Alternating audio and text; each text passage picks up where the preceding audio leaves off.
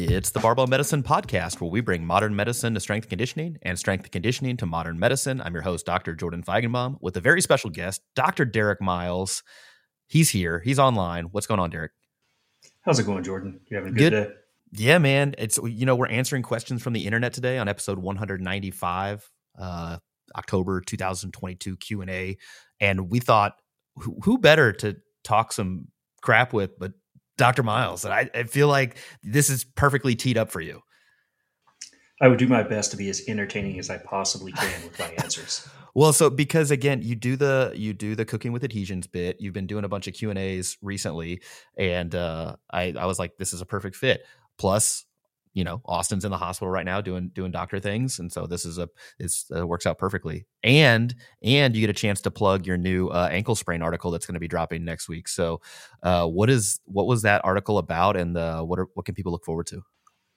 we had had a, a lot of questions about how to deal with ankle sprains, and we or I tore through the evidence on what best recommendations are and how things have transitioned over the past 10 years we get into should you use orthotics, when to seek consult, and the too long didn't read is if you can't walk on your ankle after you've sprained it, you should go to the ER and go get some imaging done. Yeah, little Ottawa ankle rule kind of kind of thing going on there. Nice. Yeah, it's interesting to kind of convey that to the lay public because a lot of those rules are predicated upon knowing certain palpation spots that I wouldn't expect someone with a non medical background to understand. But you know, can you walk on it? Yes, no. If no, go straight to the ED. Do not pass go. Yeah, yeah. Do not collect. Well, you can give them two hundred dollars. It's probably going to be more than yes. that. um, in addition, we do have seminars coming up. So uh, we have some t- uh, two day live in person seminars coming up. The two day health and performance seminar that Dr. Baraki and I and the rest of the crew uh, put on. We have one in Los Angeles that's coming up here in November uh, next month. Uh, and then you guys are back live in action in Miami in January.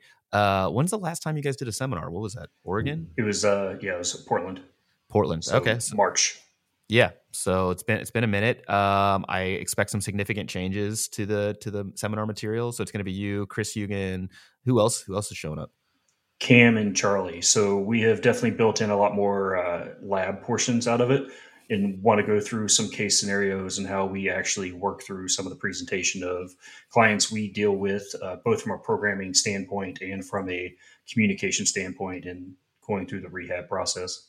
Yeah, and talking with Cam and Charlie about it, that was kind of my biggest takeaway. That it, the seminar before was uh, a lot of information, and this is still a lot of information, but this you get a lot more practical application uh, of it here, and that's just kind of that's how the sem- these seminars kind of evolve over time. You you kind of come up with material that you think is useful, and and people tell you that this is what we want, and then you get some feedback, and you keep kind of rolling it around in your brain. You're like, mm, we could tweak it a little bit, do this, do this, do this, do this. And so, yeah, I'm excited to see this. Uh, to see this. So that's in January. Uh, we'll also be in the two. Day, we'll have another two day seminar in Atlanta in February of 2023, and then we'll be in New York uh, in Mar- uh, May of 2023. And so there'll be other seminars uh, as we as we get them scheduled, and we'll put that um, all in the link in the description below. We have a few spots left, so go check that out. Uh, as always, our protein is back in stock. Um, if you guys are looking for a high quality whey protein supplement, ours is back in stock. It's got 80 calories, only a handful of ingredients. It's third party tested, nothing in it but whey protein. And uh, that's why we made it. We just wanted a simple whey protein. And that's what we have. If you're into a protein supplement, we have one and uh, help support our efforts here at Barbell Medicine. And last but not least, uh, we're, we're running a uh, uh, out of apparel once more people are like when are you going to get these new shirts in? When you you know well we still have some shirts available. They're almost all sold out and then uh, we'll have another run coming up uh, next month. But uh, yeah if you want to rep barbell medicine in the in the gym and uh, you know we'd appreciate that. You can check that out in the link in the description below. All right so this is a q&a what we've done is we've curated questions from the internet and uh, have you ever watched in the answer the internet uh, stuff on youtube? Yeah. These are wild those are wild questions. We are not doing that. We're answering more uh more G and PG rated questions than than that. But I I do like those segments. Those are kind of funny, especially because the people are usually comedians or some sort of they've had wild experiences, and so the stories they tell. Yeah, we'll we'll see what we get into. But uh, I've broken this up uh, by category. So we're going to start with a general training section here. So general training. So first up, Dr. Derek Miles online here, episode 195 of the Barbell Medicine Podcast. How is your training going? What are you doing, and how's it going? Um, I, my current focus is still on rowing right now. So I'm getting between 30 and 40 miles a week of low intensity steady state and lifting three days a week. 30 to 40 miles on a rower? Mm-hmm. Dude, what? How many well, meters? How many meters is that? Uh, I believe it was like 54,000 last week. What in the That's a lot. If you're listening to that and you're like, I don't know how to contextualize that. I'm doing a, a significant amount of conditioning, uh, like hours and hours uh, per week. I think I'm at close to seven hours of conditioning per week, which is a non insignificant amount. And even if I did that all on the rower, there's no chance that I'm coming close to that. Well, a lot of it is like steady state. So it's not like I'm trying to break the chain on every stroke. it's a lot of uh, listening to podcasts and, and just putting in the meters right now. And my goal is going to become springtime to start actually like getting into a 2K prep and seeing what I can do with some of the volume work. What's your fastest 2K time that you've ever rode? I I would have to go back and look, but I qualified seventh at CRASH-Bs my sophomore year of college, which is an indoor rowing race. Is that Boston? It's like in the in no, the it was uh, in Tennessee oh, that okay. year so out of the region, and I think I pulled a 641. So that's flying. All right. Well, new goals, new horizons. that's so training's going well. You spend a lot of time on the rower. You're doing you're lifting still. So how do you yeah. how do you break that up? Are you lifting first? Uh, I mean, I guess you're you're having double days where you're doing both. Do you lift yep. first then row, or are you rowing first then lift? What's the what's that look like? It completely depends on where the day is. I've been trying to drop my daughter off and then go to the gym on the way home because it's on the path. And then I'll come home and the erg sits five feet away from my desk, which makes it very convenient to go hop on and go for 45 minutes if I have the moment to do it. Got it. Now, so you have the Concept2. So mine came with this little. I think I have the the D monitor uh whatever and then it's got a little like cell phone holder on top which is completely mm-hmm. inadequate to watch anything of substance because you're like like away from the thing. Are you do you have like on the concept 2 bike that i have there's a like it, it'll hold an ipad or like a monitor of, of some sort. Did you change that out? Are you watching stuff while you're on the rower or just listening to stuff just listening. I've gotten in the habit of like setting the books I read in front of the rower, and it's a good little cognitive cue for when I zone out to you know reflect on some of that when I come back to. I've found it's a really good mental game to knock out a thousand meters. Yeah. All right. Fair enough. Uh, well, that's interesting. Okay, so you're lifting what three days a week, and you're mm-hmm. rowing mm-hmm. what five days a week, something like that. Five or six. Five or six. Yeah. Well, it sounds like things are going well. Uh, I actually have a meet coming up about it's exactly a month, so I'm four four weeks out uh, from when this will go up, and uh, this has been a very strange meet prep, uh, mainly because I have been doing so much other stuff that I'm like, am I really prepping for this meet? And then every time it comes like I have to go do singles or whatever for squat bench deadlift. I'm like, oh, well, I guess I'm strong, so I should probably do this meet.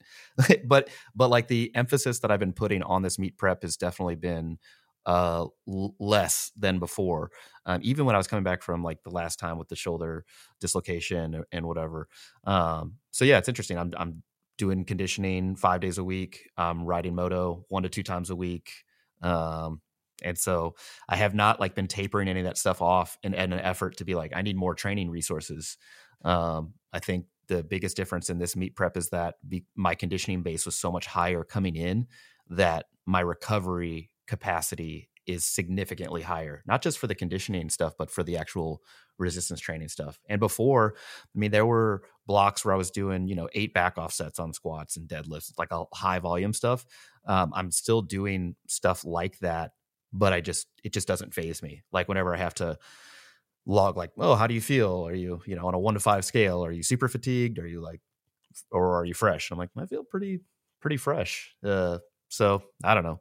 The only only niggle that's been in there is I had a little back tweak uh, that was bothering me. I couldn't actually uh, pull anything of substance from the floor from for about two weeks. So I just kind of modified it, did some mid shin work and some sumo work. And yeah, I pulled 660 last week at a six, no pain. So I figure if I can work up to somewhere close to 700, then I'll be ready to go to this meet. And uh, I think, and I don't, I don't know, I may be a 198er for this meet.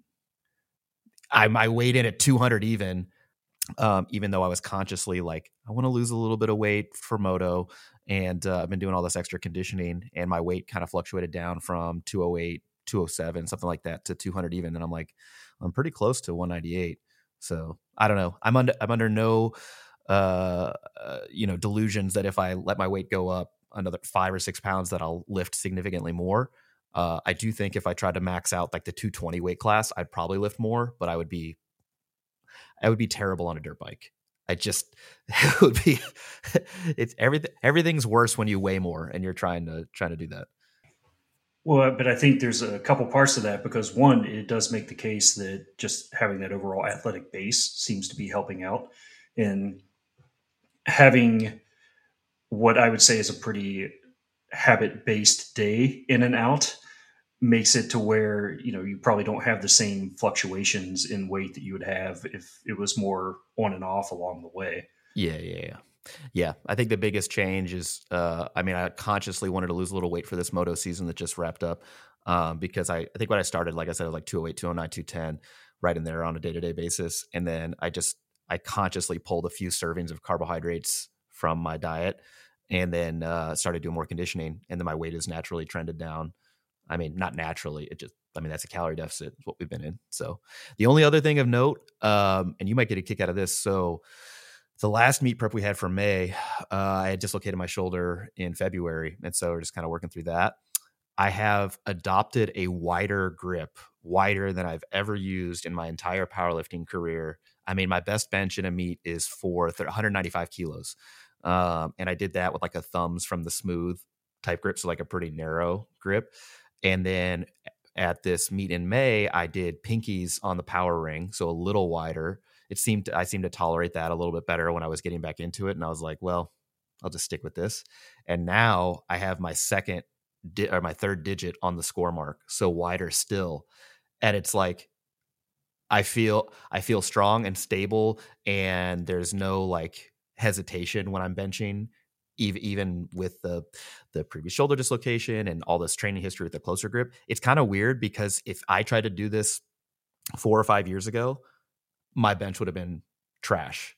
And and right now, my strength is at or better than it's ever been with a wider grip. And this is relatively late in my training career to make that change. So I guess you can teach an old dog new tricks. I don't know.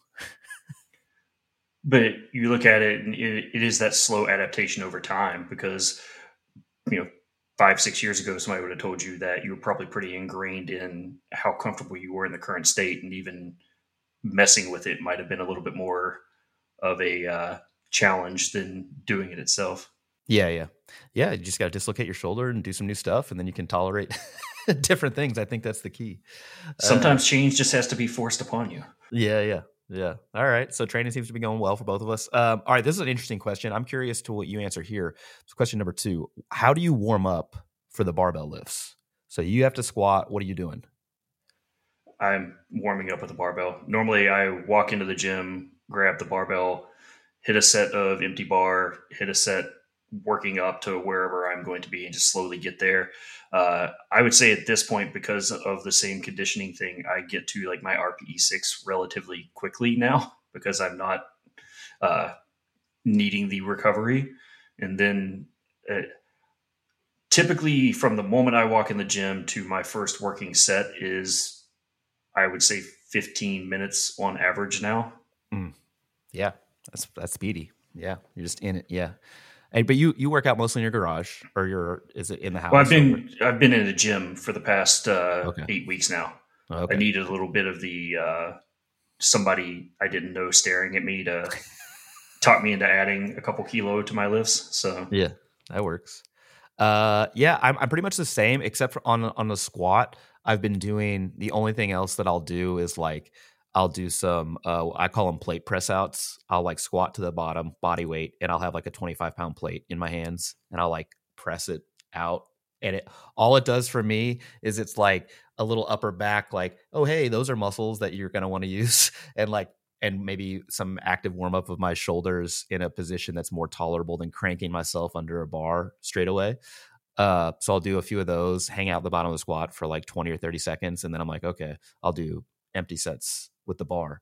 I uh, for the bench press, I just bench, and then for the deadlift, I just I just deadlift. There's no like additional warm up. I've tried. I've tried literally everything. I've done the couch stretch. I've done pigeon pose. I've done lacrosse ball, foam rollers, band distraction stuff. The whole effort is like like I don't care about any of those things. meaning that I don't think that any of them are like uniquely good or bad or whatever. If they made me feel better and perform better on a regular basis, uh, and didn't otherwise like you know Jedi mind trick me into believing I'm some sort of fragile, like decomposable thing, then then great. But I've tried, and all they do is just waste time for me.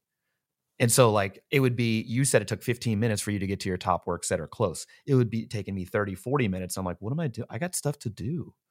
I, you know, I've got all, I have a lot of time to train. That is true, but not all of the time to train. I gotta, I gotta get through this, especially if I have nine back off sets, you know, whatever. Oh boy, if it takes me 40 minutes to get my top set, I'm squatting for an hour and a half and then I got to go bench or whatever. And so, uh, since I d- didn't really notice any benefit to any sort of wait, do I have more range of motion I can access? Do I feel more comfortable? Do I perform better? And I was like, well, I'm just I'm just to kick this out of my program. There's no point to it. And so when when people ask me like, oh, should I do this mobility stuff? I'm like, I don't know. Do you think it's helping? Like, how do you feel about it? You know, what do you think about? It? What do you think it's doing? Well, I think something to talk about here is just how long on average are your sessions? Oh, sure, yeah. So my my sessions right now, I'm finishing just at like two hours. That's pretty much my. They range. It's like 90 minutes on a shorter, lower priority session. So if that's like belt squats, incline bench, you know, feet up close grip stuff, and some back work. So it's not like a comp heavy day. Um, even though each of those movements, I'm pushing the intensity to the to where it needs to go. It's just not like this thing matters how much I'm lifting like whatever. Yeah, that'll be 90 minutes. But if it's a comp squat, comp bench, comp deadlift day all wrapped together, that's going to be two hours or whatever. But if I had a 30 minute warm up prior to that, now we're talking two and a half hours, you know? But I think that's good to hear for people because sometimes, especially on the pain and rehab side, we'll get people that are like, well, I have an hour to devote to this. Mm. And I want to maximize my potential in the gym. Like, well, we have constraints just on how long we can rest on what we can do today. Yeah, yeah. And sometimes I think we don't talk enough about just the time in gym that mm-hmm. we get because you know you get somebody who's like, well, I have 45 minutes three times a week and I want to medal at the next meet. And you're like, well, I hope you've been training for a really long time. Yeah, right. Yeah. Like it, it's, or it's, you're in a rural state with a really small meet. Yeah. No one shows up. Yeah. Yeah. Yeah, it's it's kind of like it's like if the stretch or the mobility thing or whatever you're thinking about adding, if you think it's going to be better than another set of squats or another set of bench press or deadlifts or some other very specific sort of practice for in this case a barbell sport like powerlifting, eh, knock yourself out. As long as it doesn't build this weird narrative where you're like, I have to do this, otherwise I'm going to hurt myself, or I'm damaged, or I'm incomplete, or broken, whatever. I'm fine with it. But the odds are doing another set of squats is probably bet- more beneficial, right? It's just if your goal some, is to top end your squat, yeah, yeah. Or if it's or if you're like a you know their conditioning sport or some other sort of recreational pursuit, I think something more specific to that is probably better. Uh, and then so then so the next then people will be like, well, what about on my off days? And it's like maybe having a dedicated off day is better than than doing this other stuff. Yeah. I, so. Yes, I, I, would certainly agree with that. I think uh, there is this because the other side of it is the people that want to train six days a week for two hours. And you're like, well, now we really have to work out some low intensity variability stuff to where we're making you feel like you got a workout in, but we're not pushing you past your capacity. Yep. Yep. We agree. All right. Okay. Question number three which health related adaptations to exercise persist after cessation of exercise? This is actually an interesting question. I thought about this for far too long. My, my take on this is the body is dynamic all of the time where it is alive. Like it is adapting to what you are doing all of the time, whether that's high a high use high throughput situation or a low use low throughput situation. So the so if you're on bed rest you are adapting to that. And if you are you know very active meeting or exceeding the physical activity guidelines you're adapting to all of that. Um, i think the biggest or most prolonged adaptation that you're likely to have related to exercise is going to be uh, the persistence of the uh, skeletal muscle myonuclei. Uh, skeletal muscle fibers have multiple nuclei, and that's where all the proteins are made. That's where all the DNA uh, is stored, etc. And so, even when you stop exercising, you retain the increased number of myonuclei uh, that is generated via training. That's one of the mechanisms of hypertrophy, for example as you start training, you develop more of these myonuclei. They make more protein. Muscle gets bigger. That's one of the mechanisms. When you stop training, the muscle gets a little smaller, but you retain all these myonuclei. And one of the thoughts uh, behind muscle memory is that once you restart training, you can call upon all those myonuclei that you've uh, developed over time, and then your muscle psh, swells back up uh, in pretty rapid fashion, much faster than it originally took you to get bigger. That is a the theory. There are there's some nuance there as far as how long does that persist? Is that the real mechanism? And so I, I don't know that i would you know write that in, in stone and hang my hat on it. But when i think about other adaptations things like strength um, particularly like neurological adapt, uh, uh, adaptations to strength, other uh, structural adaptations, so tendon stiffness, muscle stiffness, things of that nature, muscle pennation angle, all these things. Uh, when I think about cardiorespiratory fitness, all of those things are dynamic, and I don't think that they just stay there. They just so they, they just the, don't. The one we have evidence for, and once again, there's some nuance to this, is really bone mineral density. Uh, there's a decent number of papers that talk about essentially through your adolescent years to early 20s is when most of your bone mineral density accrues. Now, there's probably a little bit of a chicken or egg conversation there about how much of that is the fact that this 15 years ago when these studies were coming out was the most active period of most individuals' lives.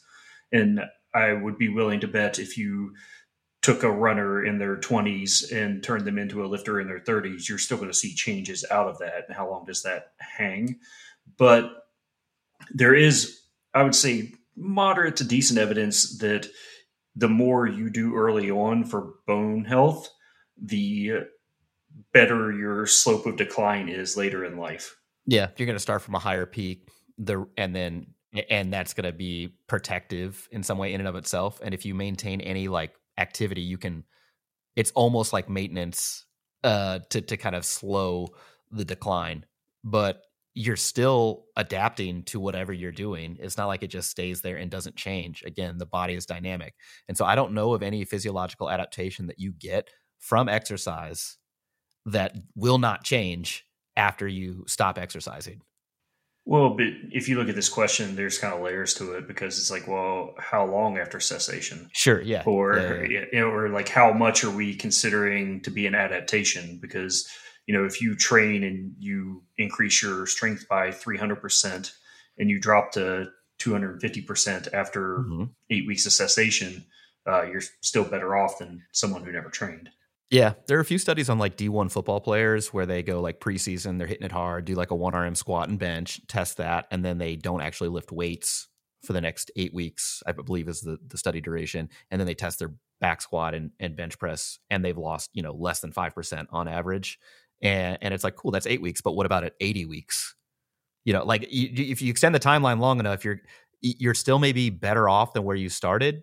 And I, I, I probably would agree that that is a likely prediction like that's likely to happen but uh man it it's just yeah the timeline timeline's going to matter for sure here. Cool. All right next question.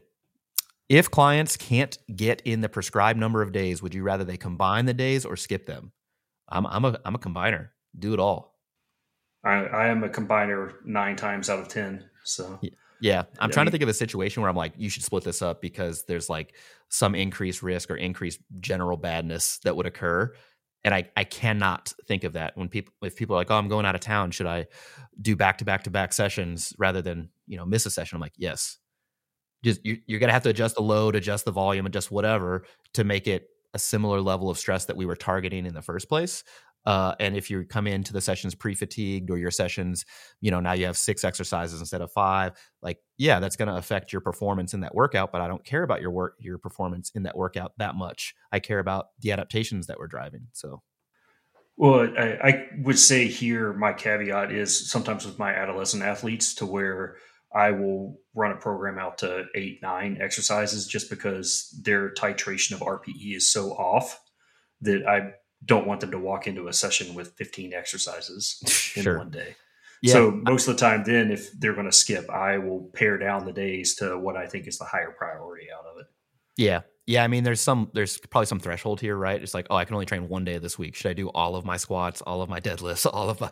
And it's like, all right, maybe if your normal session would include like one squat pattern movement, one hinge pattern movement, one one or two push, pa- like maybe you cap it there like, you know what I'm saying? You don't add a bunch of extra stuff. Um, yes, there's got to be some threshold sort of sort of thing, but uh, in general, if you're adding an extra exercise or you're doing back to back sessions, back to back to back sessions, I'm pretty. I don't really care. Do it. Yeah. Yeah. Back to back doesn't bother me at all. Yeah. Okay. All right. Next question. How does rating of perceived exertion (RPE) accurately account for the intensity or effort that we bring to each set? I mean, RPE is principally measuring the exertion as you rate it or how hard the thing was. That's really the scale that we're using in lifting. So, how hard was it?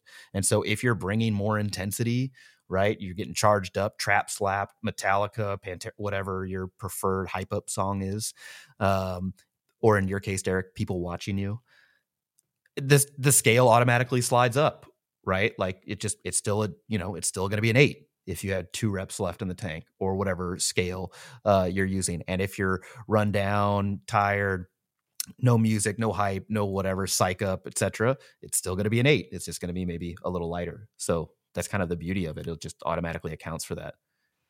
Well, but I think there's a little nuance here in how we anchor it because you are like I fully agree. We're asking the question of what is hard, but especially for a lot of novice lifters, it is really defining that. So sometimes it is useful to, if we go RP8, okay, give me two more reps. And, yeah. Okay, are we at failure yet? And yeah, and you can in or titrate the accuracy is probably the better way of saying that there.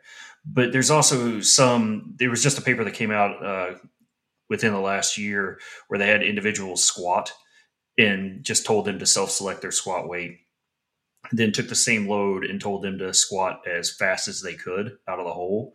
And I believe there was like a threefold difference in watts between the two. And there you're looking at it, but you're still anchoring to the what is hard, but you can tweak things uh, accordingly to get a little bit more frame of reference to where you're heading. Yeah. I mean, ideally, you'd bring a similar level of effort each time. Like we're trying, for example, my cue to people often on the platform uh, at our seminars is I want you to try to move every rep as fast as possible on the way up, like as fast as possible on the way up, um, and, and it, like that would be the sort of baseline effort level or or you know uh, uh, thought during a movement. Um, I, I think maybe the real question here is like, what if I'm like turned up for on a particular day or a particular exercise or whatever? Like, isn't that going to change what happens because of a given RPE? Like, yeah, it's still RPE eight, but if I'm like, you know, really trying hard, right, uh, my effort level is high, isn't that going to give me better results? And I think, or different results. Uh, and I'm like, I, maybe I, I think in general the variation between like a really high effort and maybe low effort for somebody who's like actually willing to show up to the gym, do this stuff day in and day out. like that that is probably not going to affect how well you do from a health perspective certainly and then from a performance perspective eh, maybe i think the only thing i can make a strong argument for would be really trying to move the rep and the concentric portion of the lift as fast as possible because we know trying to maximize velocity does tend to generate better power uh, outcomes, better strength uh, outcomes, and in, in many cases, better hypertrophy outcomes. But other than that, like I just feel like the band, that variation is like relatively, it's relatively narrow for people that are willing to participate in this stuff. Like if it's somebody who doesn't want to exercise and you're forcing them, that that may grow. But yeah, I'm not sure. Well, but in the grand scheme of things, uh, I would slant towards, and in my rehab side might be showing over the arc of a couple months of training, I would be more okay in a trained individual with whatever they perceive an eight ending up a seven more often than eights accumulating to nines all the time. To nines. Yeah. Yeah. I'd rather you underdo it than overdo it. But you yeah. know, even if like if you're if you're saying, well, okay, half the days I'm bringing my A game, my F A effort game, and the other half of the days I'm bringing my C effort, like what happen? What would happen if I did all A effort? Like how is RPE helping? It's like, well, RPE's kind of controlling you, like as far as limiting you from like how much you can add, how many, how much volume to do, how much reps, depending on how it's the program is actually set up. Uh, but I I want an A effort the whole time. So if you if if you're finding this large oscillation in like days that I, I'm bringing it and days that I'm just mailing it in, I'd start looking at the program, like what you're doing, why you're doing it, and like what particular aspects of training like really turn your turn your crank so we can get a better effort more frequently. Or, or the other side of it, what's contributing to those C effort days? Y- yeah, exactly. yeah yep, yep. I like that. It's a it's a human problem, maybe not a RPE problem. Uh, okay, Next question Is training smaller muscles like the serratus anterior beneficial or necessary for hypertrophy? Let me just say something about the serratus anterior. I I think my first introduction into like physical culture was like many people of our our age w- via Arnold Schwarzenegger.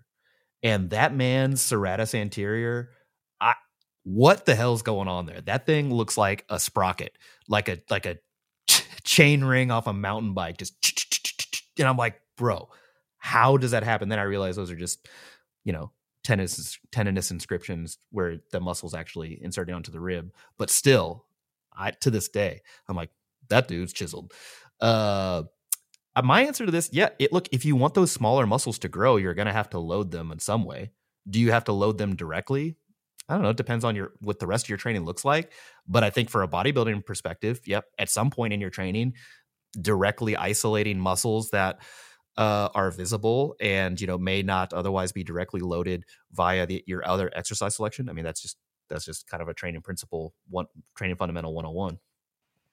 I, I agree with everything you just said. I just think it's uh, interesting that this person picked the serratus anterior because, to the example, I don't think you're going to see any bodybuilder ever program in like uh, bear push-ups weighted to max effort to target this race like it's going to be something to where you're just getting protraction out of it and isolates kind of a misnomer there because you're going to be using other things it's just you're driving something to where you're hitting the rate limiting step as best you can yeah, I think you see mostly like a pullover, like a dumbbell pullover or straight arm pull down. So you're getting like lat and serratus at the same time. And you're like, dude, I got a sick pump over there. And you're like, yeah, that general area. But but if it's like, no, you just bench press, it's like mm, probably not good enough for like optimal physique outcomes. But in in saying that, like if you're just starting to train, you don't necessarily need to start there, right? I mean, you you can like I want if that's what turns your crank again, and you load it appropriately and program it appropriately, that's fine too. But I don't think you need to start there. It's maybe where you end up if that's your if that's your goal. Yeah, I, I would agree with that wholeheartedly any small muscle you can think of that you don't need to train. And what I mean yeah, train, I don't necessarily mean isolate. I just mean like you don't need to like even load it at any point. I don't know, maybe your Peroneus brevis. I mean, I'm sure, like if you're uh, like a sprinter, there's probably a case to be made even for that. Yeah, I'm thinking like genioglossus. Like you probably don't need to do like a progressive loaded protocol for your tongue. Uh, maybe like your levator ani. Like you probably don't need to like load that over time. Some unwanted hypertrophy of your, uh, you know, pelvic floor. Probably, probably not terribly useful. But it's funny you went the other way. I was like Anconeus and Peroneus brevis, and uh, you, you went. Yeah, I can appreciate ma- ma- mouth and butt, mouth and butt. Yeah. That's right. Yeah. Yep. Nose to tail. Uh, all right. Last question for our general training section. What is the most efficient form of cardio? Does Derek say rowing? Uh, the one you do. Ooh, I like that. Yeah. Yeah, I'm in agreement. It's like, I, I don't know of any particular modality that is uniquely beneficial uh, uh, from a general conditioning standpoint um, to the as compared to another modality. Me- meaning like if it's walking, if it's jogging, if it's cycling, if it's rowing, if it's swimming, if it's erging, like whatever, it's all basically the same. It's just going to improve you the most in your ability to do how however you're training. So if you erg, you're going to be a better erger. If you're a cyclist, you're going to be a better cycler than if you never did that. But as far as the actual like cardiorespiratory fitness improvements, yeah, whichever one you do, I'd prefer you to do all of them. It's kind of like it's kind of like training, right? Like is a squat better than the deadlift? Well, why not both? You know, like is what press or bench press? Both. Do both. I mean, whatever. I want you to be able to cycle if you need to, jog if you need to, swim if you need to, and like having a wide range of physical development like builds that base of the pyramid that you can then apply specifically if you want to and then you know you're not like limited by your exposure uh, but yeah in general i don't really have any bones about what type of conditioning people do with this the one caveat if somebody's talking about like high intensity interval training sprint stuff i probably don't want them to sprint like running right off the gate unless they yeah, have a lot of we're back to the intensity conversation yeah. though yeah yeah yeah, it's it's like okay, so you've never sprinted before, you haven't sprinted in years, and like you just want to go full send. Like let's probably let's back that down. Yeah, let's let's try to build some capacity first. But I I don't have that same reservation if people are talking about a, a bike. You know, they're doing yeah. sprints on a bike, and I think that has to just do with the rate of force production, the the loading, the you know velocity uh, and exposure on certain on certain tissues that may not be prepared, which you just don't get on the, on the bike. So yeah, well, I mean, you don't have that big like ground reaction force of striking the ground every time. So yeah, yep. Hopefully, hopefully, if you're on a bike, the only ground reactive yeah, force I get on a bike is that I fall off. So yeah, I was going to say maybe with your shoulder hitting the ground. Present company excluded. Yeah. All right. Uh, we're going to move to the general health section here on episode 195 of the Barbell Medicine podcast. Again, I'm with Dr. Derek Miles. He's the head of our pain and rehab team. All right if stress eating or getting ripped didn't exist, what would healthy look like from a mental, physical, and other standpoint? This was a question I got, and I, I was like, I don't even know if I can answer this. This is like, like, should we answer the meaning of life first, or like, like some other philosophical question? Does God exist? Like, where should we do that first? I saw this earlier and, and really struggled with even how to frame the question because a lot of it is individual specific and i think it's easier it, it, sucks because it is easier to say what is unhealthy than what is healthy and i think it is that wide arrangement of factors that go into it. Like if you are meeting dietary requirements you are happy with the way you look uh, you are able to do the tasks you're trying to do you're probably okay. Yeah. Like it's yeah i think there's i mean if you're satisfied, if you're happy, if you're able to do all the things you want to do, and I think I'd add the caveat like not at increased risk of untoward outcome, like undesirable sort of trajectory, then maybe at that point you've kind of reached this like health nirvana. Like you're checking all the boxes and you don't have something like lurking around the corner like you you know you could exa- you could think of an example where somebody's like pretty happy with their existence right they're able to do all the things they want to do um, but are at significantly increased risk of developing type 2 diabetes or high blood pressure or having a stroke or whatever and it's like yeah so what we'd want to do is maybe tweak things a little bit to sort of compress your morbidity rather than have this like long slow decline into like old age and decrepitude like no i want you to sustain this happiness, if you will, this uh, uh, capacity, if you will, uh, as long as possible. So increase the health span, decrease, you know, compress the morbidity. The part of this question I didn't really get though, if stress eating or getting ripped didn't exist, does that mean like you're trying to get as lean as possible and you just can't? Or is it like we've never had these like social factors that like reward getting lean? And so nobody's trying to walk around at like 10% body fat or less, be like, look how shredded I am. It's like yeah, I think orthorexia has been something that's really uh, come to the forefront over the last decade, 15 years, and has probably perpetuated a little bit more even with the advent of being able to filter everything. But it still comes down to the individual and being okay with where they're at. And I, I think that's that is a little bit more of a philosophical question than a uh, like something I can quantify in Excel sheet. Yeah. Like I definitely want people to be happy with where they're at currently, even if they're engaged in a process that makes them better.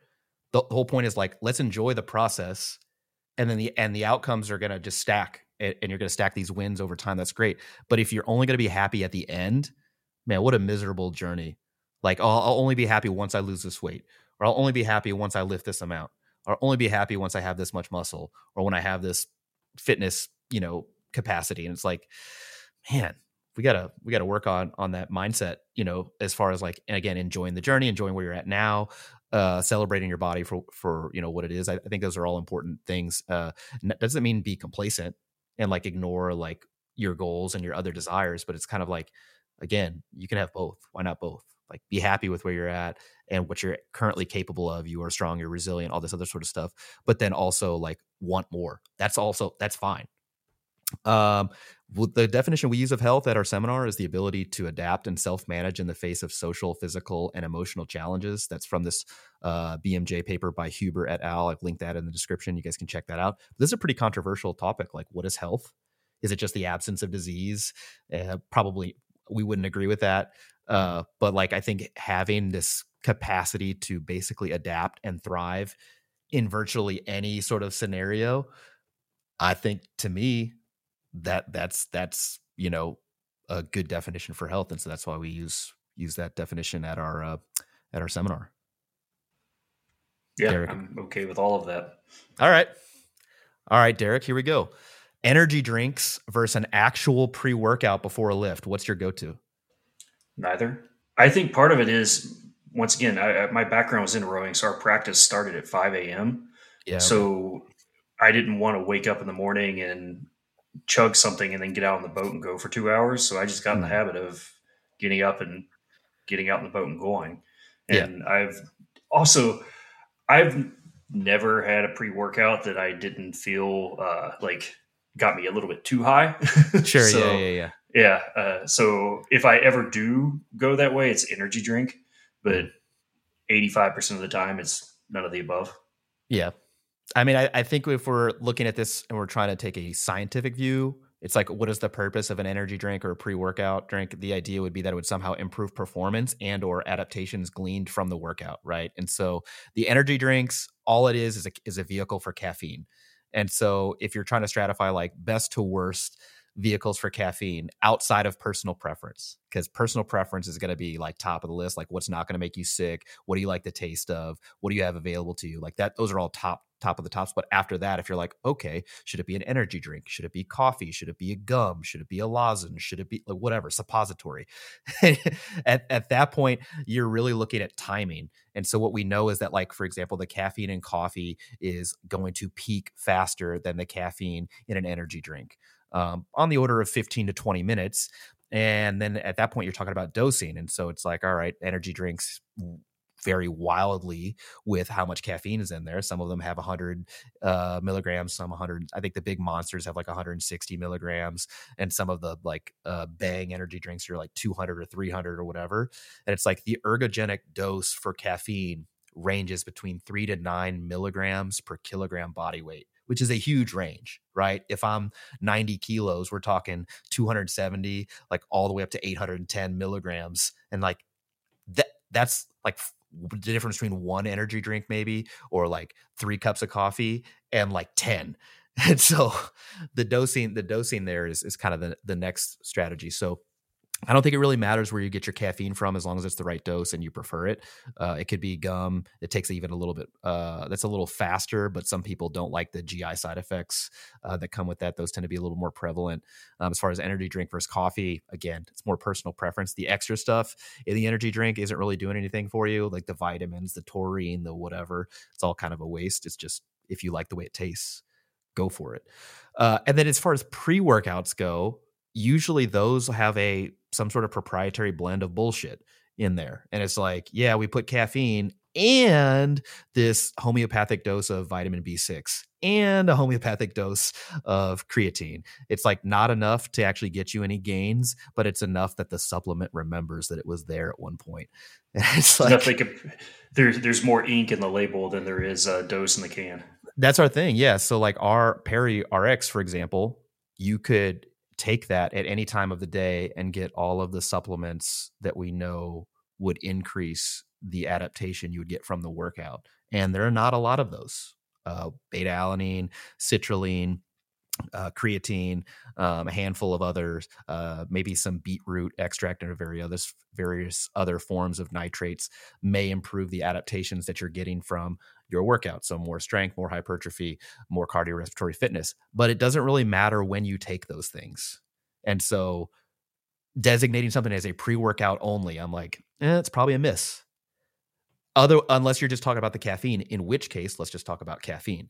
And at that point, I'm like, what is your preferred vehicle of getting the caffeine into your system? Uh, and then dosing. So I, I, typically start people on the lower end if they want to use caffeine, three to nine milligrams per kilo, uh, 30 to 45 minutes prior, and then uh, just see how they feel. And if you feel good, you feel like okay, I've got, I'm focused, I'm able to to do the the, the training session. I don't have any side effects. Great, you don't need to go up from there. If you're not feeling it, you can try adding more. Uh, my caveat here is if it's after three or four p.m., it's probably not worth the potential impact in your circadian rhythm from a sleep standpoint just to lift a few more pounds. Um, and also, I don't want to see you dry scoop that shit.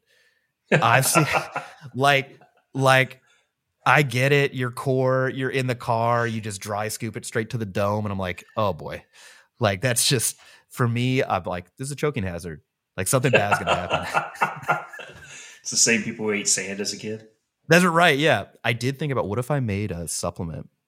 We changed, we rebranded PeriRx to Crank, and it was intranasal, and you had to do one line one line per 50 kilos of body weight. You just want, do you know how well that would sell? Oh, like, man. People would love it. Yeah. Uh, it, in your nose, a, uh, into your muscles. Near you. 100%. Yeah. We'll call it crank, intranasal pre workout. Yeah. Weight based dosing. It was either, it was either that or like a, a pre workout dip. You just like, all right, caffeine, creatine, beta alanine. You just look, you just chew this thing for 45 minutes. get yourself right. I mean, maybe that we'll do exist. Maybe we'll do both, and uh, that's how you know that barbell medicine has jumped the shark. We just fully went away from evidence based practice, and we just started play play into the masses. We got a big TikTok audience, and we're just like snorting pre workout on. That's the, oh man.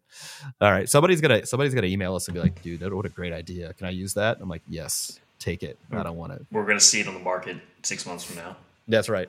Uh, okay, stretching slash mobility work on rest days waste of time or good idea what do you say dr derek miles if it gets you moving in different ways i think there is some potential for it as far as the necessity for it, it to become whatever iteration of deformable uh, there's not really as much of a point but really I think one thing I've softened my stance on a lot is the need for there to be some variation in programming in general. And especially in the powerlifting community, if everything is SBD heavy, you need to move in some different planes. Like that, that's not to say there's some magic exercise or we need to be quote unquote functional, whatever the hell that is. But it, it turns out that one, we learn from error more than repeating the same thing over and over again. So getting something to where you may not be as good at it or you're having to get in a different position is going to be a learning experience for all intents and purposes. So if the goal was to become athletic, yes, you know, doing yoga is not going to take your 1RM up on your squat more than likely, but it at least is getting you in some positions as an athlete to tolerate different positions. Yeah. Yeah, I think I think if your program is limited, whether that's by choice or by like design, you know, so it's so it's really specific, I could make a stronger case for like, okay, and on maybe your off days we have some unilateral patterning movements. You're gonna go into like a deep lunge, you're gonna do hurdler stretch, you're gonna do mountain climber, so, something, right? Like that. Uh, and maybe same thing for the upper body. You'll do a kneeling one armed press with a kettlebell or like a windmill, whatever, Turkish get ups. Uh, not not because I think any of those things are like uniquely beneficial, but it's like if you're not otherwise exposing yourself to these things, at some point in your training, at some point throughout your training year, it's like, well, that's a deficiency you have. And and it's it's an opportunity to get better. Uh, and just as you said, it's like, yeah, your motor learning is going to improve when you screw stuff up. It's like a pinball. It's like a pinball machine. It's like the ball's coming down, oop, doop, hits the thing, and you're like, ah, that was a bad way to move. I'm not efficient at that. I'm going to learn. Your cerebellum remembers that. It's like, okay, if we have to do that via mobility or stretching work on off days, I guess that's a low stakes, low fatigue way to do that.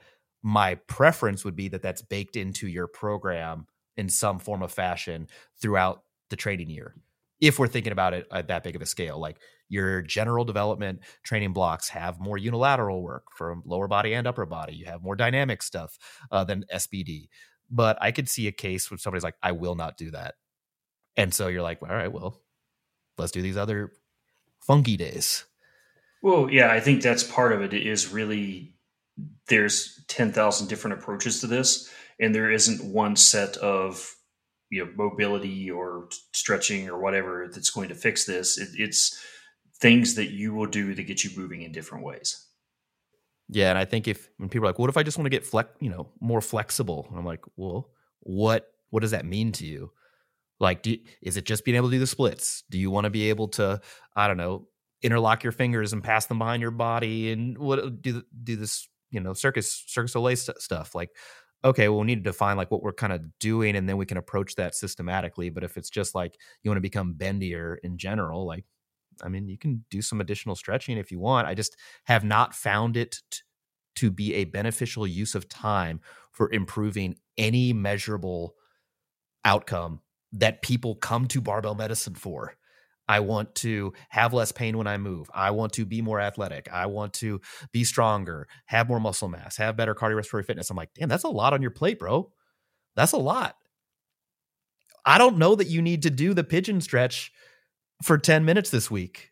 I'd probably rather see you do some cycling or or whatever, you know, or or meditation, even though I'm not big into that. Like whatever. There's other stuff that you can spend your time. Get out and shoot some basketball. Read a book. I don't know, whatever. Yeah. Yeah. Uh, I think part of this is this tendency we have to really want to bucket things into categories. And you know, to your point, you know, I want to get stronger. I want to increase my cardiovascular fitness. I want to become more supple. And you're like, okay, well, we can do a lot of these with a few movements eh, because there's some overlap there. And once we have gotten the highest yield we can out of that, well, what time do we have to devote to maximizing the other variables that you want yep. to focus on? Yep. All right. I like that answer. Next question. Does the general population really need hypertrophy work? Does the does the gen pop really need to gain more muscle mass? What do you think about that? Well, uh, I I think this is phrased through traditional bodybuilding get yoked side of stuff, but uh, considering that you could make a, a, decent case that we have a bit of a sarcopenic epidemic, uh, then the answer to that is yes. So I, I, think that's where it goes. Do I think we need to be programming three sets of 12 to 15 at RPE 9 for bicep curls for everyone? No. But uh, you know, if you have no strength training background and we start teaching you how to do some of these movements, odds are there's going to be a hypertrophy effect there if caloric things are in order. Yeah. Yeah, I, I think that, you know, if, if, the question is, do we need to focus directly on hypertrophy work to the exclusion of other things like getting stronger or gaining uh, uh, proficiency in a bunch of movements? I think the answer to that is no, because I think there, that the overlap uh, from gen- a good strength and conditioning program is going to drive a significant amount of hypertrophy. It's just part and parcel with with a good program. And I from that standpoint, I think yes, everybody needs to engage in resistance training. They need to get stronger, and by proxy, they uh, not by proxy, but by doing that, they're going to also gain muscle mass, and that would be a net win across the board. I have not met people. I'm like, oh, you're too strong. You get you're carrying too much muscle, and damn it, your cardiorespiratory fitness is too high. Like, what do I do? You're just too fit. Um, I, further, I think that the avoidance of like get gaining muscle mass and, and that sort of idea like oh i don't want to get any bigger that is harmful. Like the idea that oh i don't want to get any bigger i don't want to get any muscle mass so i can't lift this hard thing or i can't do these engage in strength training because it just i'm going to get bigger and that's bad that's been bad that's been net bad, uh, particularly for for uh, the you know female lifting community uh, and and maybe the female community at, at large. You know, and they're like, oh, I got to do this pink dumbbell stuff. I got to do the booty band workout. I got to do this, that, and the other. And it's like you're wasting your time you're wasting your time. Yes, I know millions of dollars have been made in this industry. And so if you're a free market person, you're like, well, people want it, people are getting it. It's like, yeah, well, if I had my druthers, I would say, hey, ignore all that bullshit. Do a, uh, an intelligent strength conditioning program where you're moving uh, fairly challenging weights in uh, many different movements throughout the week that train all the major muscle groups. Uh, do that a few times a week, you'll be set, and you'll gain muscle mass and and you won't notice like wow i'm gaining i've gained so much muscle mass. I'm just too big now. I've been trying to get too big my entire life. My entire life has been built around how, how do i get bigger? How do i gain more muscle mass? And i'm just approaching non-small person status. Like we're just starting to get there. Yes i understand that there are some women out there uh, for example who gain a lot of muscle mass rapidly and when they tell people this you know particularly trainers they're like it's impossible. You don't have testosterone or whatever. No, there's some people, you're a hyper responder. You're a Tia-Clair Toomey. You touch a weight and you get jacked. Great. I also want that to happen to you so we can identify who you are. That way we can go do great things. Like if you are the hyper responder, please identify yourself. Call me up. We'll go do great things in sport if you want to, of course. I'm not going to force it, but that's yeah that is a potential outcome i just think that's rather unusual for men or women uh, and so i would just feel comfortable promoting strength training to everyone uh, to the exclusion of this pink dumbbell booty band bullshit that is you know taking over social media. That's a bit of a rant but yeah i agree with everything you said so carry on. Yeah if you have a booty band burn it. We don't we maybe eh, see if you can recycle it first but like don't we just don't need it. All right uh we're getting to the injury rehab section. Okay Dr. Derek Miles, in your opinion, is pelvic floor therapy legit? Uh, yes, is the simple answer to it, but it's just like every branch of rehab, and that there are good people and bad people. As far as addressing things like uh, stress urinary incontinence, uh, painful intercourse, they have good evidence for their efficacy. And now, once again, it's finding a good provider out of it. But uh, there just recently was a position paper come out talking about screening for erectile dysfunction amongst PTs more, uh, as it has some corollaries with identifying cardiovascular risk later on. And really, uh, I, it's not like I'm leading with that question in my sports clinic. not, not, the first thing you come up with. Yeah, yeah, and but I, I think there is some of that that if you end up under the care of one of these individuals, you, you're probably going to find some questions in some realms that you hadn't really contemplated before. And especially the, the one that comes to mind immediately is after some types like a prostatectomy, like you probably should go to pelvic health because they're going to train you how to do things. So, you know, it, it, there are populations where this is a very high yield branch of rehab. Now, like everything, it gets overly extrapolated, but yes, by all means, pelvic floor therapy is legit. Yep. We had a podcast, episode 146, uh, Pelvic Floor Health with Dr. Meryl uh, Alapitu. She's from Florida. She was went, went to school with you, I believe. Yep. She was a classmate of mine. Yeah. Uh, we'll link that in the description below. I also think it's it's good as long as, again, there's this umbrella that we call pelvic floor therapy. And it's like, is everything good under there? And it's like, all right, well, let's make sure we know we're talking about the same thing. Okay. Any tips for dealing with golfer's elbow? This uh, individual is riding on their mountain bike and it's killing them. So there, there's not a ton of high level evidence for this, but it tends to fall in the tendinopathy camp of approaching it with some isolated wrist work or elbow work, as it were. And this is where things like you know wrist extensions, wrist curls tend to come in beneficial, uh, especially for like medial elbow pain. I can't tell you how many people I've sent off to get the Captains of Crush and just work on that as a protocol, and it tends to work pretty well. You know it's interesting? I thought I was making this up. Uh, I do. I have a wrist roller that I've been using as for some conditioning efforts for motocross, and I noticed that when I was doing that, I would get less significant elbow symptoms. Like not only I just wouldn't really have any elbow pain, and I was like, ah, I'm probably just making that up. Like whatever, just I'm not maybe I'm not playing as much golf or maybe my swing has changed or you know some other sort of uh, external factor. But yeah, that makes more sense. I guess I'll keep using my wrist roller then. Carry on. Carry on. Uh, okay, can heavy back extensions be good for avoiding active spinal flexion during the deadlift?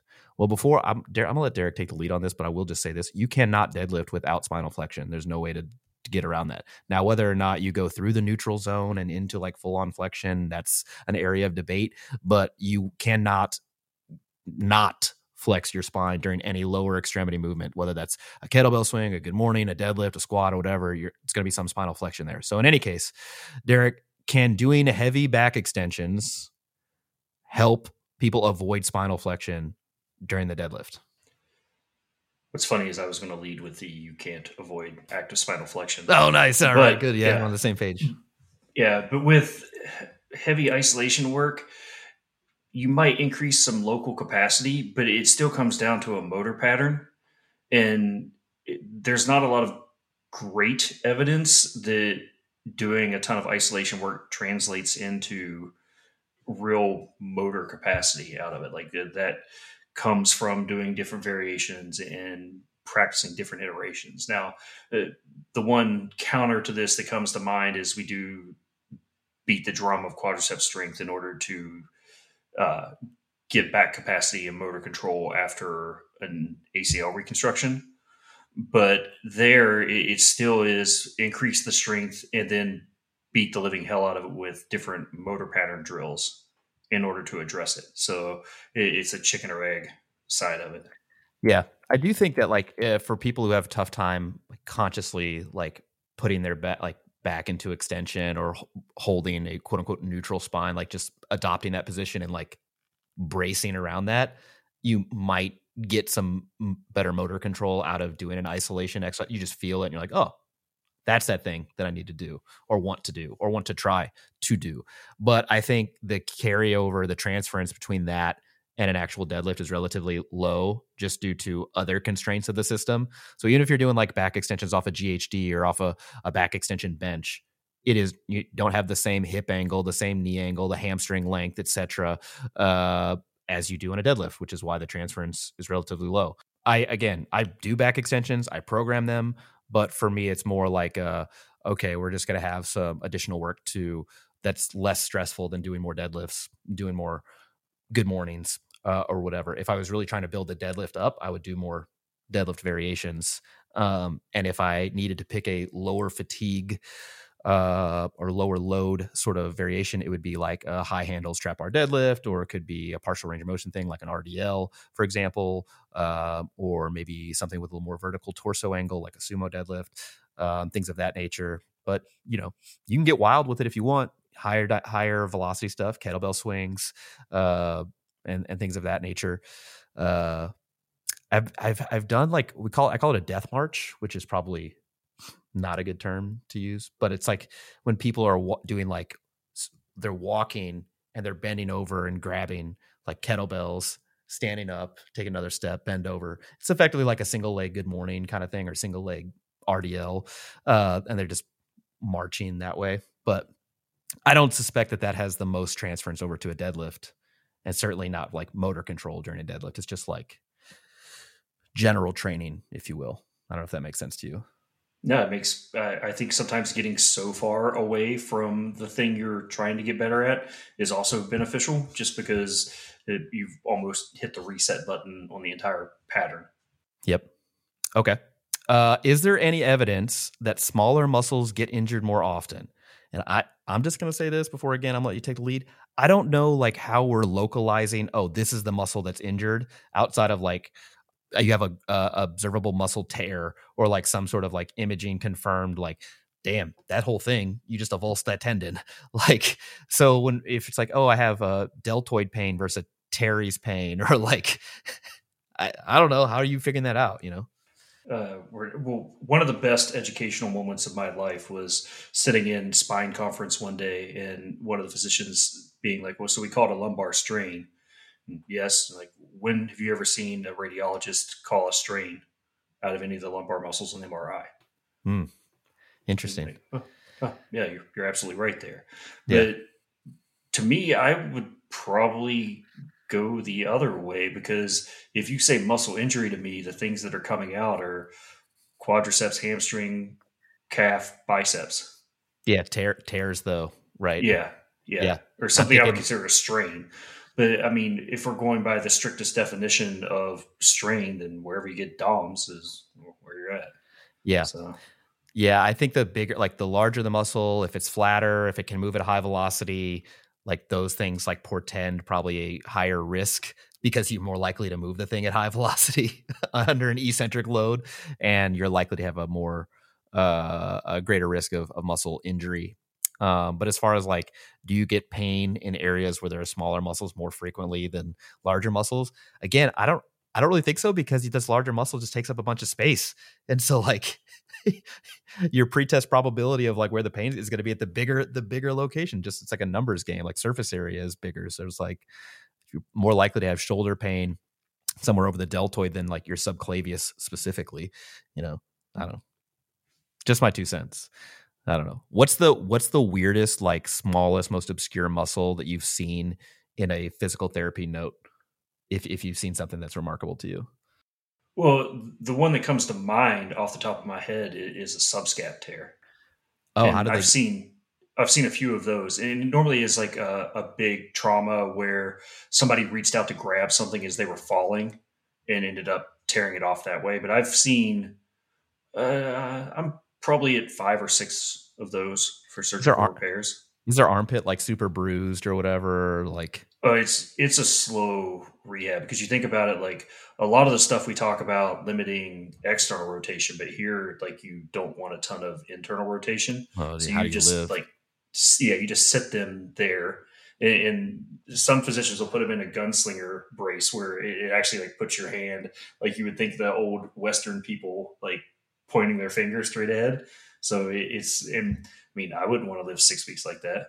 So, but that's the most obscure one I can think of off the top of my head. Yeah, what about like uh, what is it, uh, cervical rib syndrome or whatever, you know, or you got like you get an anterior scalene release or something, or like. yeah, but, we're getting into a different animal now. Yeah, so. yeah. I've seen I've seen a few uh, in motocross in particular uh, fractured scapulae, like like a like a just an explosion fracture, like somebody gets landed on or like lands flat on their back, and the scapula goes into like you know a number of pieces, and I'm like, Ooh, what do you do with that? And they're like, it'll grow back together.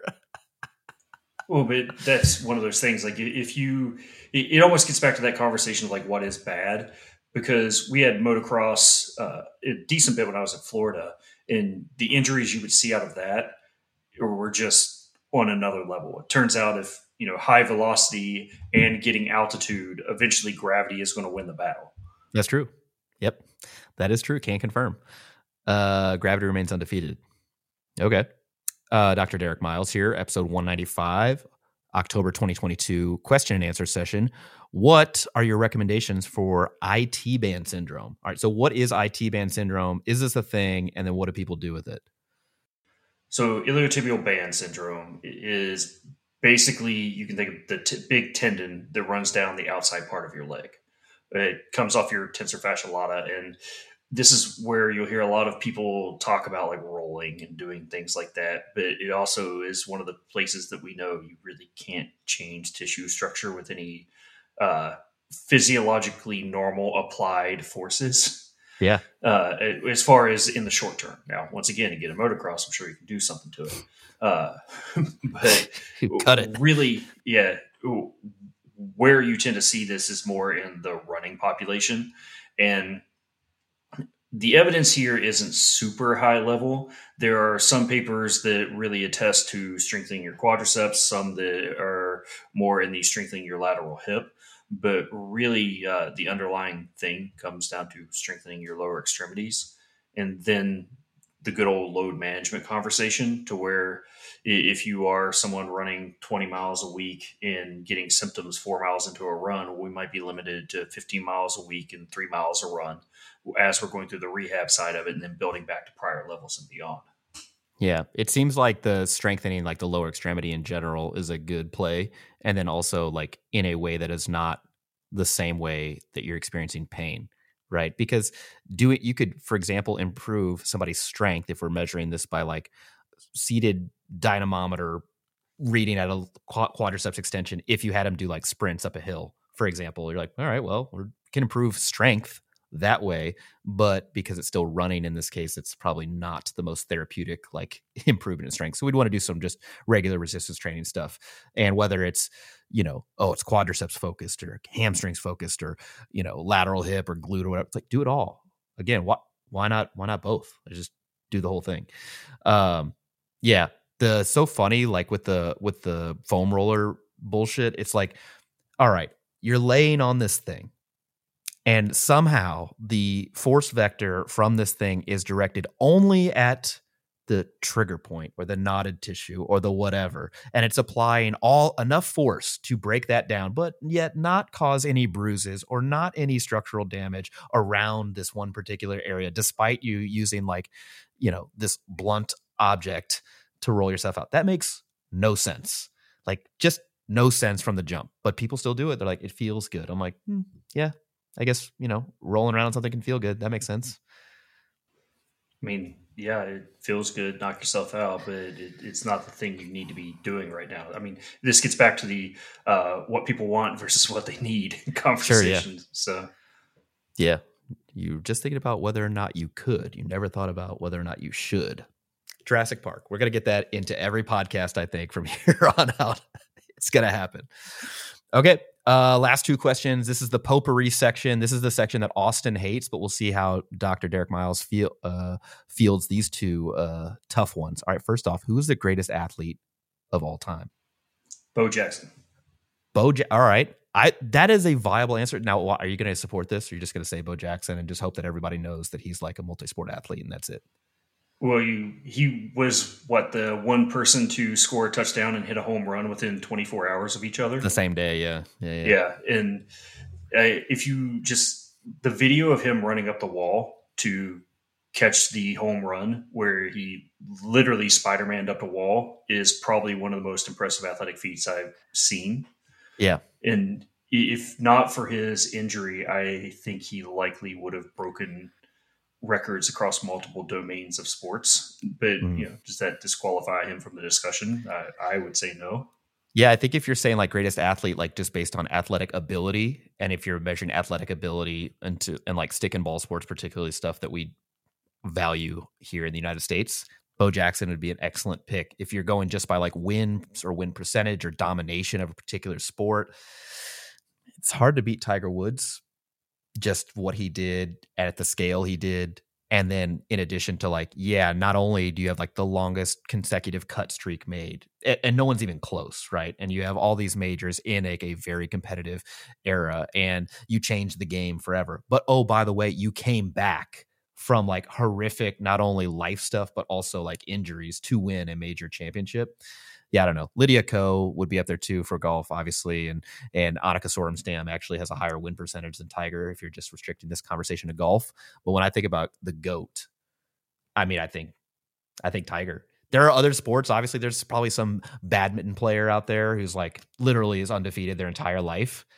But I think when the stakes are lower, it's tough to like include them in a conversation. I don't know. Our listenership's going to be eh like, you don't know, you forgot about this person. I'm like, no, you're right but I think this is the fun part of this conversation because we used to play this game all the time. But for strict longevity, I would give it to Jaromir Jagr. Dude's Ooh. 50 and still playing professional hockey. I remember because he was on the Penguins. And then like that's when it, like the Blues our heyday. We had Chris Pronger. We have and every year we'd get our asses kicked by the Red Wings. And then Jaromir Jagr on the Penguins. I played with him on NHL '97 like each time. I'm like between him and uh, I forget who else was on that team, but yeah. So he was, 25 in 97. Yeah, and still played in the with 20 Yeah. Yeah, 10, so he's 21. he's still playing in the Czech Republic now. No, he just he's still he's still playing. Yeah, he's still active. So he wow. was in the NHL, I believe, until uh, three years ago. Damn. and still like taking pretty regular shifts. That's wild. Uh, people are gonna be like, "Who's the greatest lifter of all time?" I don't know, man. I just don't like. I don't. I mean, might, bench 405 in high school once. Yeah, yeah. It might be David Ricks just because his longevity, like he's still a stud. But you know, some people, uh, yeah, I, I don't know. Olympic weightlifting wise, I mean, I don't know. Maybe Pyrros just for what he's what he's done for the for the sport. But again, now I'm including other stuff other than just like world records and and you know medals and and stuff like that. So it actually be hard to beat Laksha's Lasha's record, you know, him or Rezazadeh's uh, record. But people don't like to lump in the super heavyweights as like the greatest of all time because. But look, if you're if you're snatching 225 kilos, I feel like you might be the goat just right off the bat. Anyway. I think you're the bear, not the goat at that point. Yeah, yeah, yeah. At that point, yeah, yeah. Okay, last question episode 195 here, Dr. Derek Miles. What is the most worrisome fitness trend right now? What's sad is I saw this question earlier, and it, it I think I just didn't want to. You're like, we're not going to get here. Yeah. Uh, I don't know where I would go with this. I I think there it's just this constant thought that there is one way of doing things, and, and there's not a brand for it. It is the brand of saying this is the way, this is the only way, that is the most problematic side of it. And you know, I, I live more in the rehab side of performance, so it is the my system works and my system is the only system. So I guess my answer would be now that I've mentally worked through this, certifications. Ooh, just more certifications. Yeah. Okay. It's, it's like people it's funny that people only want an SBD, but they want every letter of the alphabet after their name. Mm. Yeah, I mean, I get it. Like I, I get wanting to have letters after your name. I, I understand that. but, but yeah, I, I think I think that's probably similar to my my take on this. It's like it's almost like a gatekeeping thing, but not knowledge wise. More like there's this pushback against fundamental activities that we all agree are beneficial we all agree that resistance training is beneficial. It'd be very, I have not heard anybody say resistance training, eh, nope. I've heard people argue like the degree to which it's more beneficial than other modalities, but everyone in general agrees that resistance training is beneficial. But people are gatekeeping like people's uh, participation in these based on risks that do not exist or risks that we do not have good evidence are even plausible. And so you have people reducing this down to like biomechanics or particular anatom- uh, anatomy uh, findings or whatever. And so it sounds scientific it sounds legit and all it does is scare people into like i am fragile i am uh, potentially going to be broken. And if you don't believe that this is happening all the time like you, you go, you're you're not on social media. Like this is what this is how people who have a little bit of education are earning livings out there. They're effectively gatekeeping people from participating in resistance training without professional guidance. They're saying, "Oh, don't do this, you're going to hurt your shoulder. Don't do this, you're going to hurt your back. Don't do this, you're going to have knee pain." Or, "Have you ever had knee pain? It's probably from this." And you're like, "Oh, shoot, there's a there's an anatomy picture within this guy's Instagram reel or TikTok." And it's and like it's highlighted and it's highlighted. Oh, it looks professional, and it's just like uh, the, it's just the blind leading the blind, right? And so that is the most worrisome fitness trend because it is so financially rewarding for these people. That's why you're seeing the number of these types of folks grow. If it was not earning people money, if they weren't able to like generate a substantial amount of revenue that where they could leave clinical practice or stop being a personal trainer in a gym or whatever, they wouldn't be doing this, but they are but they are. And so that is the most worrisome fitness trend to me because now you can't just, you know, swat these people away like flies because they're like, oh, they've got hundreds of thousands of followers, or oh, they do have this professional degree, or oh, they have all this content. And you're like, ah, now I have to like give this person a platform and argue with this imbecile. Like, and, and I don't, and I need to say this, I don't think that people are doing this on purpose. They're not doing it with nefarious intent like i'm going to go get the public. I'm going to i'm going to hurt people. But they never again never stop to think like is this doing more good than bad and and further like what if i'm wrong Like what, what you know, what, what if I'm wrong?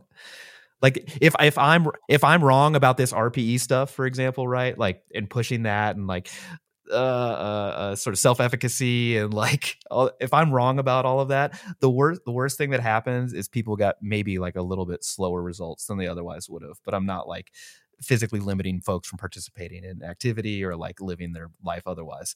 This stuff is actively like hamstringing folks from participating. Well, to that point, I wish like we did have a holiday where you signed into Instagram or TikTok and it randomly assigned you to another person in your same demographic, just so you can see what their feed looked like versus yours. And yeah, yeah. I'm sure you're the same way as me in that you get sent things all the time to where people just want to spike your blood pressure. And there was one earlier today of a side by side squat, and it was like, which one of these is right, which one of them is wrong. Oh, yeah. And the comments were like a dumpster fire. And the person who sent it to me, I was like, I just can't imagine being the person that is learning how to squat and seeing this and looking at the comments and being like, you know what, I'm excited to go to the gym today. Oh yeah, I'm pumped. Let's go squat now. Yeah. like what, dude? Like you're not helping people. You're not helping people. You may be hurt. The only person you're helping is your bottom line. And I look, man, free country, get your business on, make your money. but there's so many opportunities to do that without putting out bad information. All right, rant off. Rant off. Hey, look, this is Derek. This has been great, dude. I, I've yeah, enjoyed thanks it. Thanks for having me. We'll see how many downloads we get. You know, this may we'll, oh, we'll see. We'll see. We'll see. But uh, we'll put some of the stuff up on YouTube so people will check it out. These little clips things, they seem to work pretty well. Um, this has been episode 195 of the Barbell Medicine podcast, where we bring modern medicine to strength and conditioning and strength and conditioning to modern medicine. Again, I'm your host, Dr. Jordan Feigenbaum, joined by Dr. Derek Miles. I've linked his contact info in the description below, as well as to all the things we talked about, our live in person seminars, uh, other videos, other podcasts, other resources. So check those out at your leisure. But before you go anywhere, please leave us a five star rating and a review. It really helps drive traffic to our podcast so we can keep bringing you all the latest nuance in health and fitness. We'll see you next week and every week right here on the Barbell Medicine Podcast.